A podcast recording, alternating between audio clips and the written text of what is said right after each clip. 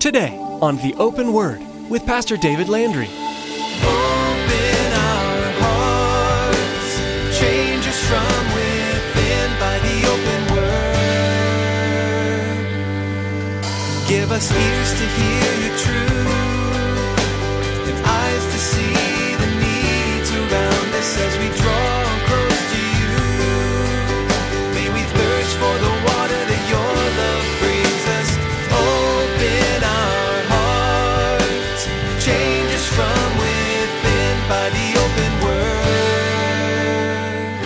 word. Beloved, it matters how you and I live out our Christian life and our testimony. It matters to the one who's redeemed us because by our lives, by our words, by our actions, we bring glory to his name or we dishonor the very Lord who saved us. We either live our lives for his glory or we live our lives in dishonor of who he is. It also matters to the world around us because the testimony of our lives, more often than not, is much louder than the words of our lives. Today, Pastor David reminds us that it matters how we live out our Christian testimony. It matters to the one who redeemed us. Jesus cares how we look to others in this world. If our lives look exactly like those around us, then his death on the cross was in vain. It also matters to those around us who do not have Christ and are heading into an eternity apart from God. Therefore, how you live out your testimony on this earth should matter to you. Are you being used by God and bold for the gospel? Now here's Pastor David in the book of 1 Thessalonians chapter 2 with part 2 of today's message, Our Glory and Joy.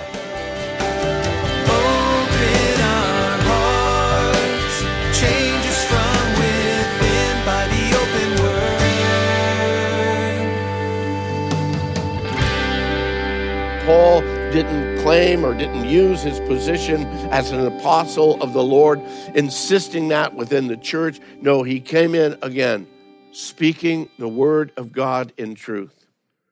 He was able to speak that word. He was able to share with the people of that region and, and the, the, the simplicity of that love and that hope that's found in the death, burial, and the resurrection of the Lord Jesus Christ. Verse 7, he says, We were gentle among you, just as a nursing mother cherishes her own children so affectionately longing for you. We were well pleased to impart to you not only the gospel of God, but also our own lives because you had become dear to us. We read in the book of Acts that Paul wasn't able to spend a great deal of time there in Thessalonica. Three Sabbaths he ministered there at the synagogue. For a short time after that, ministered at the house of Jason until the non believing Jews from Philippi came down and brought further persecution to them. But in that short time, there was this deep bond that came about with the church. He, he uses these words affectionately longing that you're so dear to us. Paul and that ministry team understood, and there, there, was a connection there. And Paul used the opportunity for that short window of time to do an abundant amount of ministry. Look what he says in verse 9. For you remember, brethren, our labor and toil for laboring night and day that we might not be a burden to any of you. We preach to you the gospel of God. Every opportunity, I believe, during that time, every opportunity that he had, Paul presented the hope of the gospel. Verse 10 You are witnesses, and God also, how devoutly and justly and blamelessly we behaved ourselves among you who believed. Paul understood that the way that he lived his life mattered when he's trying to present the reality and the truth of the gospel. He goes on, verse 11, as you know how we exhorted and comforted and charged every one of you, as a father does his own children, that you would walk worthy of God who calls you into his own kingdom and glory. Paul lived his life in such a way, and he called for the church to live their life in such a way that it would bring honor and glory to Christ, whatever the situation that they fell into. If you fall into great persecution because of your faith, live your life receive that persecution, work through that trial in a way that brings honor and glory to Christ. Because the world would be looking at them, the world would test them to see the validity of their faith. That's the same idea that he shared with the church in Ephesus when he told the church there in Ephesus, he says, I therefore, the prisoner of the Lord, I beseech you to walk worthy of the calling with which you are called. Walk with all lowliness, walk with gentleness, walk with long suffering. Walk bearing with one another in love, walk endeavoring to keep the unity of the Spirit in the bond of peace. Paul is telling us that the way that we live our lives, in good times and in bad times, in times of, of, of great prosperity and times of great struggle, that the way that we live our lives is a testimony to the world. It's not just the message of the gospel, it's the life of the gospel that people need to see. They need to hear the message, but they need to see it lived out in you. That's why he told the church of Colossia, he told them, walk worthy of the Lord, fully pleasing him, being fruitful in every good work and increasing in the knowledge of God, strengthening with all might according to his glorious power for all patience and long suffering with joy. Seems like an oxymoron, doesn't it? Long suffering, but with joy. Beloved, it it matters how you and I live out our Christian life and our testimony. It matters to the one who's redeemed us because by our lives, by our words, by our actions, we bring glory to his name or we dishonor the very Lord who saved us. We either live our lives for his glory or we live our lives in dishonor of who he is. It also matters to the world around us because the testimony of our lives, more often than not, is much louder than the words of our lives. And the testimony of our lives, as I've shared with you on multiple occasions, is a witness of the reality of God and his faithfulness to redeem, to restore, and to reconcile humanity to himself through faith in Christ. We live that out for the world to see. Or we don't live it out, and the world figures Christianity is a sham. It matters to the one who's redeemed us. It matters to the world around us. But, beloved, it also matters to the well being of our own lives, both here on earth as well as our position and place in glory for all eternity. Jude tells us that there's going to be some that are saved, literally pulled out of the fire at the last moment. You know, there's not much of a reward with that kind of a life. Are there deathbed confessions that are real and true? Absolutely. But there's not much of a reward because all of that life prior to that time has been lived in rejection of God. Paul tells us also that, that the work of, of many is simply going to be burned up because it's been worthless. Maybe you're one who has lived their life and doing a multitude of good works, but when that work is tried, is it going to be gold, silver, and precious stone, or is it going to be wood, hay, and stubble? Has it been done truly for the honor of the Lord, or has it been done, again, just to demonstrate or to show, hey, I'm like a really religious person here. Look at all I'm doing. You see, if it's for our own glory, it's wood, hay, and stubble. It's worthless. And if our works on earth are worthless, Paul says, yeah, they themselves will be saved, and yet, though as through fire. Some are saved at the last minute, being pulled from the fire. Some, as believers, showing or demonstrating in some way or form a tremendous amount of works, but all with selfish and internal reasoning rather than giving the Lord glory. Again, saved through fire. I believe that there's going to be a lot of people in heaven that smell like smoke. because there's not been intentional living to give God glory within their lives. They've received the salvation He gives, and yet they continually choose to live their own design and purpose. As believers, each and every one of us are called to walk worthy of God who calls us into his own kingdom and glory. And that's that process again, in the midst of that, in the midst of you and I living our lives in, in, in giving glory to God, there is a great possibility, there's a growing probability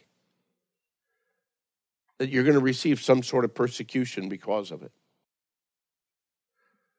I mean, look at the world around us right now. We are we are living in a in a in a protective bubble over these years as as a nation. To be able to come into a, a meeting room like this, to be able to come at any point in any time, not under the, the, the disguise or the covering of night, not, not making our way through alleyways to meet in some secluded room, we can go on the streets. We can go pray in front of schools. We can go and speak the, the reality, the truth of the gospel in the parks. We have that great, great freedom to speak the word of God anywhere at any time. And by and large, the church is not speaking it at all.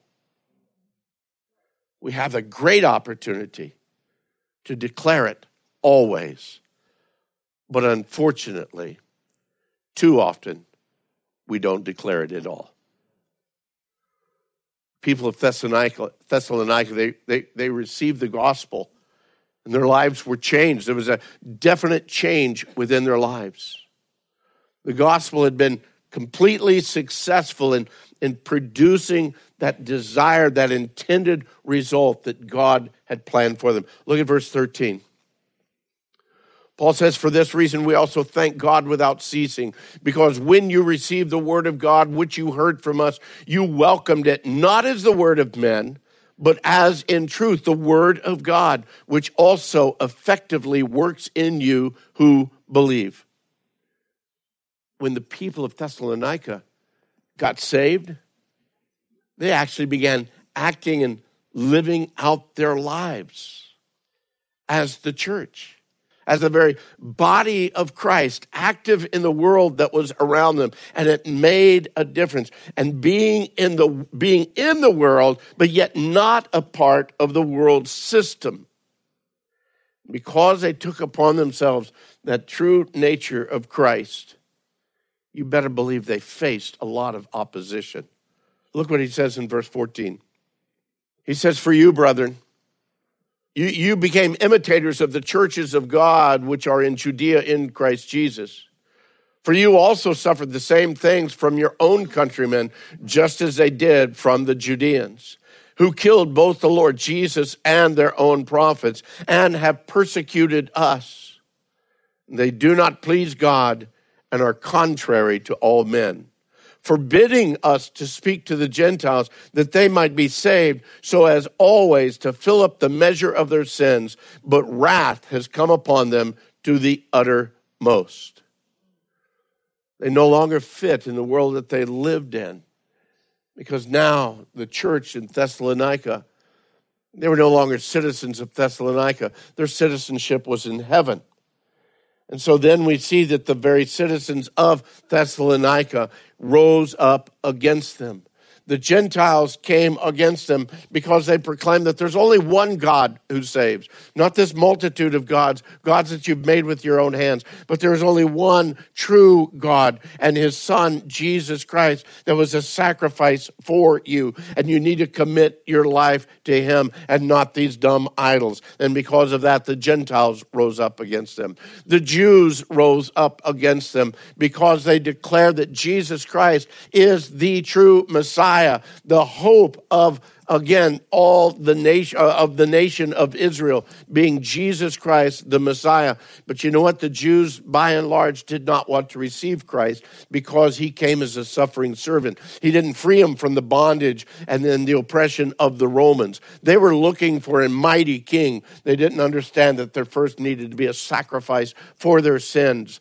before that mighty king could truly reign and rule complete for them The Jews were so against the message of the gospel that they tried to prevent that message of even reaching the ears of the Gentiles. Beloved, it is bad enough when an individual rejects the gospel.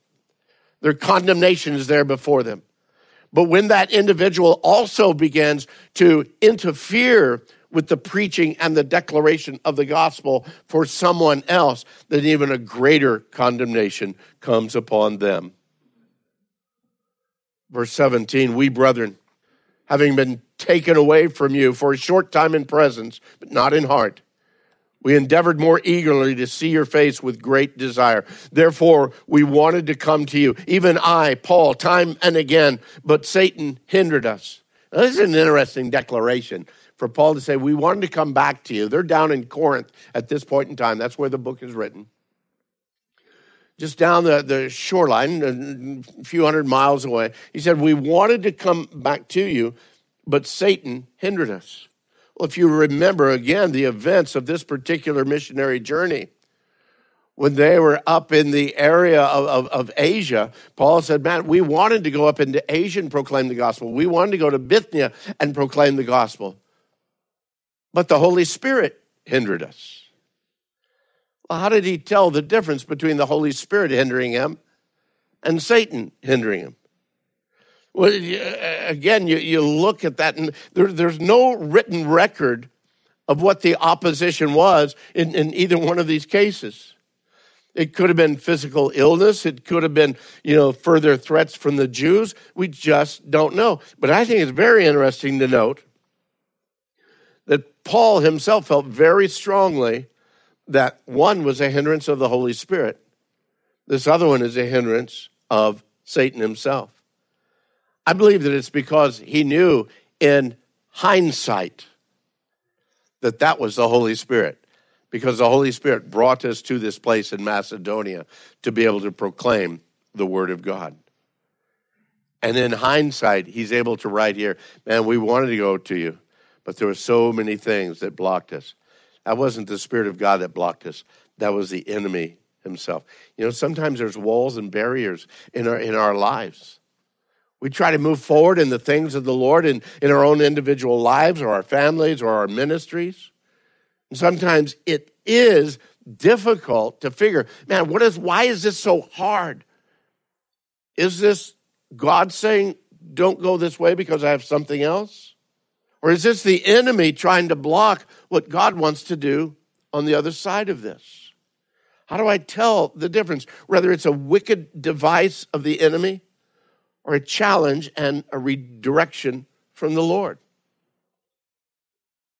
I believe it brings us back to the Proverbs chapter 3, verses 5 and 6 verse about committing all our ways to the Lord and He'll direct our paths. I have a copy of the uh, the Bible version, The Message by Eugene Peterson. I, I don't preach out of it, I don't study out of it, but it is kind of interesting to look at it sometimes because, again, he brings out some different things. Look how Eugene Peterson in The Message presents Proverbs 3, 5, and 6. He says, Trust God from the very bottom of your heart. Don't try to figure out everything on your own. Listen for God's voice in everything you do, everywhere you go. He is the one that'll keep you on track. And then I like what he says at the beginning of verse 7 don't assume that you know it all. Amen? Amen. Oh, that's the devil. Well, is it really the devil? Maybe God is saying, not here, not now. So we need to back off and say, Lord, I'm just committing my way to you. You direct my path. I, I, I try to make plans, but Lord, I want you to direct my path. Paul had heard from Timothy that the church there in Thessalonica that they were doing really good. Once they got to Corinth, he had sent Timothy back to them, but Paul wasn't able to go. Timothy came back with a good report, and thus the letter of First Thessalonians. That's why Paul writes in verse 19. He says, For what is our hope, our joy, or our crown of rejoicing? Is it not even you in the presence of our Lord Jesus Christ at his coming? For you are our glory and our joy. Paul realized that even through all the persecution and all the trials, all the suffering that went with proclaiming the gospel, both in Philippi and in Thessalonica, that God had moved on the hearts of the people of Thessalonica. He says, Man, you guys, praise God for you because I see in you God's hand working and moving. It's exciting to look back over years of ministry, seasons of ministry, sometimes even days of ministry, and see God's hand that has worked in people's lives. And you see lives that have been changed. Oh, some get changed suddenly. I mean, it's like an overnight, bam, their, their life is totally changed. Others, you see the process of that working of the Spirit of God within their lives. I can tell you, and for any of you that have done any kind of ministry, you know what a blessing that is to look back and say, wow. Okay, it's not good English, but it's true. You look back and say, Ain't God good? Because you know it's not the minister, it's the work of God in their lives. That's why the Apostle John wrote to the church in Third John, he writes, he says, Oh, I rejoiced greatly when brethren came and testified of the truth that is in you, just as you walk in the truth. John says, I have no greater joy than to hear that my children walk in truth. And beloved, as you and I walk in obedience and in faithfulness, there's no doubt there's going to be times of attack trying to discourage us, to distract us, to, to, to, to dissuade us from continuing on in accomplishing God's plan and purposes in our lives. But I want you to remember the words of the Apostle Paul, even as he writes to the church of Thessalonica. Think also of the words of Richard Baxter. Richard Baxter is a, a pastor and a writer, a Puritan pastor and writer from the 1600s. Listen to his words. And God Himself will have His servants and His graces tried and exercised by difficulties. He never intended us the reward for sitting still, nor the crown of victory without a fight, nor a fight without an enemy and opposition. If we live our lives fully for Christ, there will be opposition, there will be trials. There is great peace, great freedom that we have right now in this country, but yet many of you already know there's pushback. And beloved, should the Lord tarry, I believe the pushback will get greater.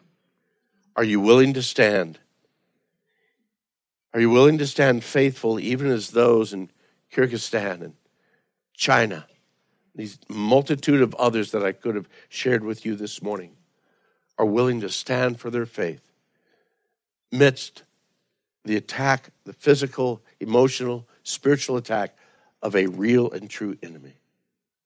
Where is your faith? Is it in the comfort and the ease or is it in the reality and the truth of the suffering of a Savior on our behalf to forgive us of our sin? And so we die daily for Him.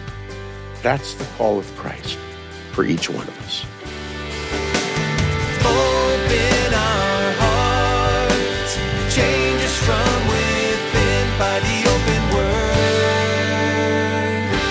We're so glad you took time today to listen to the open word but even more so that you chose to open your heart to the truth of the Bible.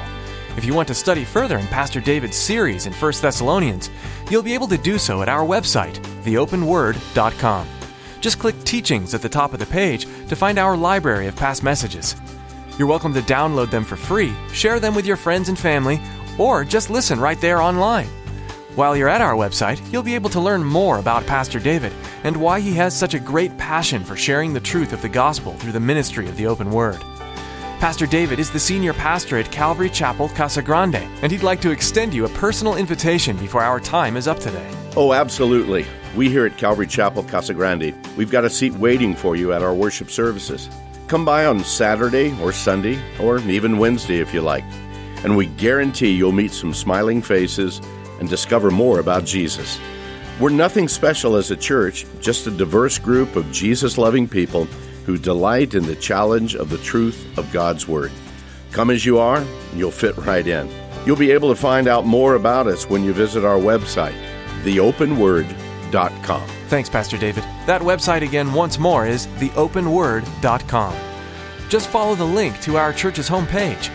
With that, our time has officially run out today. There's much more to learn from the book of 1 Thessalonians, so join us next time on The Open Word.